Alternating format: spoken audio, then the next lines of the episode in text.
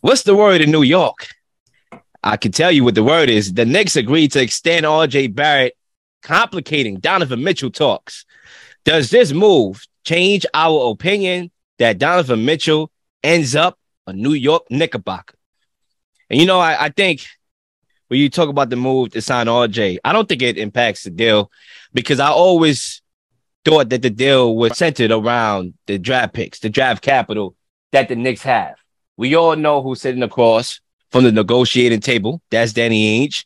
And he's out here pricing himself out right now. Guy's really pricing himself out, talking about six, seven first round picks. He want most of them to be unprotected. It was always about how much picks the Knicks were willing to give up for Donovan Mitchell. We get it. The world is yours. Donovan Mitchell is yours. You can have him, but are you willing to sell your soul for him? That's the question. And right now, Leon Rose is not trying to do that. He he knows that if we send RJ Barrett or anybody, all the picks that we can send, that we will be kind of putting ourselves in the hole where we can't get better in the future and our roster is compromised. So what's the point?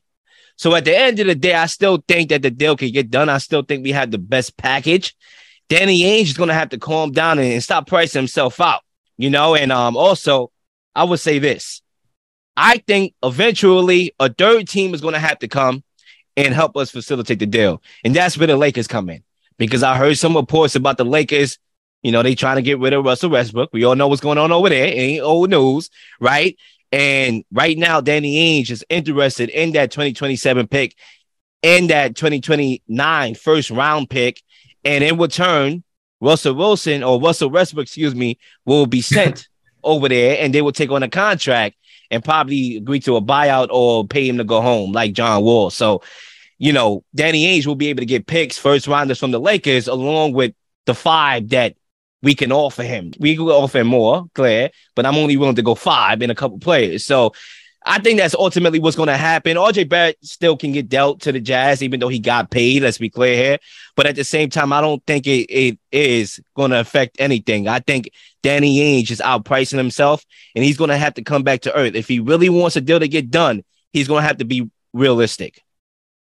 So yeah, I do think that Donovan Mitchell is going to end up a New York Knick, and it was pretty exciting uh, to see the news about RJ Barrett because really, I think you briefly mentioned it, and, and I agree with you in the sense that if RJ Barrett would have been included in the Donovan Mitchell trade, like would Knick fans really be that excited? I feel like there would have been plenty of Knick fans that would have even been more upset about the deal and getting rid of a guy like RJ Barrett, who since he's been in the league, all he's done is gotten better and better and better and has worked harder. And I think Knick fans, what they really want, what they're dreaming about right now is seeing uh, both Donovan Mitchell and RJ Barrett on the same floor, uh, suited up in the orange and blue. But I'll say this it's great for the Knicks that most likely Barrett's not going to be in the deal. I'm a big fan of his. And the Knicks do have some assets here. Like if you're the Jazz, eventually you're going to have to understand that getting a package of uh, with guys like Quentin Grimes or Immanuel Quickley, even Obi Toppin with a ton of draft picks, like that might be the best you could do. I know there are plenty of other teams. Miami is one uh, in the mix that has been somewhat interested in Donovan Mitchell, but I think the Knicks could out exceed that deal, any possible deal the Heat give, even without giving up a guy uh, like RJ Barrett. And I do think like last offseason was a disaster. We talk about it all the time, whether it was the decision to sign Evan Fournier and let go of uh, Reggie Bullock, extending Julius Randle to the big contract, bringing in a washed up Kem- Kemba Walker. Like, I do think if the Knicks have that group and that core with uh, Mitchell and RJ and Jalen Brunson uh, with with uh, Mitchell Robinson, the big man, like you're building something and you're building something legitimate. And I do think it would be the most excited Knick fans have been in a while. I know two years ago we had that little playoff run. It was a great season, but like realistically, I think at the back of our heads, even though we were just thrilled about the fact that the Knicks were good for the first time in a while, we all knew that that team never really had championship upside. They were going to have to be some tweaks, some adjustments to be made. And we've been saying since the Brunson signing, like, this is a fine move. It's solid. We like it, but there has to be more. And Donovan Mitchell is going to hopefully be that more. And I, even though the Knicks had a brutal offseason last year, I do think uh, bringing in a guy like Mitchell, keeping Barrett and building with that core, that, that could be uh, the road we need to finally uh, just see some good basketball here in New York City. And I think this was just a message sent to Danny Ainge that we have the upper hand here. Like we have the best package.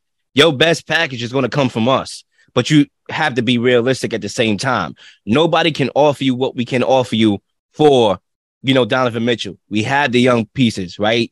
The Quentin Grimes, the Obi Toppins of the world. We have those guys, right? That we can send over there. Immanuel Quickley, potentially in the deal. We can send you three young players that can grow into what you're trying to grow into, along with some picks, probably five of them, right? Five and unprotected, protected, whatever, however they want to do it.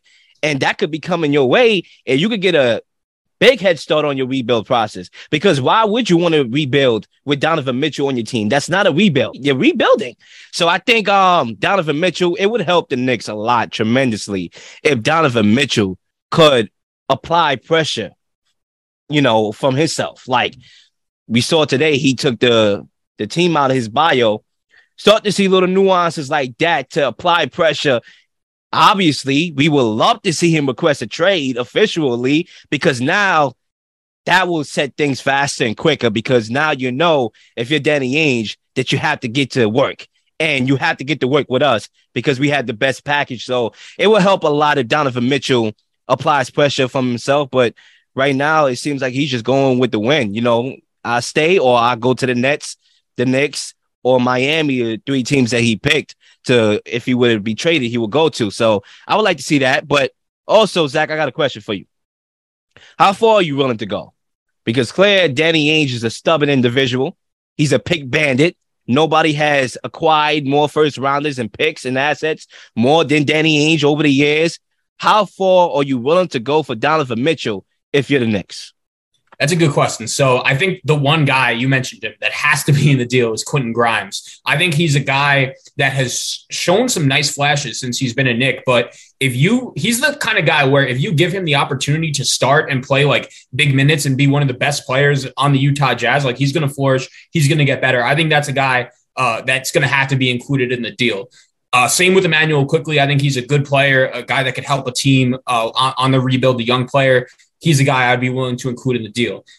Obi Toppin is interesting to me because I don't know. Like, if you're the Knicks, I know they like him and he's shown flashes, but with Julius Randle still here, I don't know if like by the time like the season comes and, and if, if no deal has gone done, like I could see Obi Toppin's value going a little bit down just because he doesn't really have a consistent role on the team. And I think in the most ideal world, if you're the Knicks, you find a way to get rid of that Julius Randle contract, but I don't necessarily know if that's happening anytime soon. And with Obi Toppin, like I really like him as a player, but I just don't know if he has a future uh, with a consistent role on this New York Knick team. And in terms of the draft picks, three or four draft picks. You know, like I, I know that Donovan Mitchell has his flaws as a player. He's never been first team all NBA. He's had some bad playoff losses, but I do think he's the kind of guy, especially when he's available. We know how much the Knicks have struggled when it comes to closing the door on the big uh, guy from another team, bringing him in. And this is a guy that is from uh, New York. His dad used to work for the Mets. He wants to be here. It's pretty clear.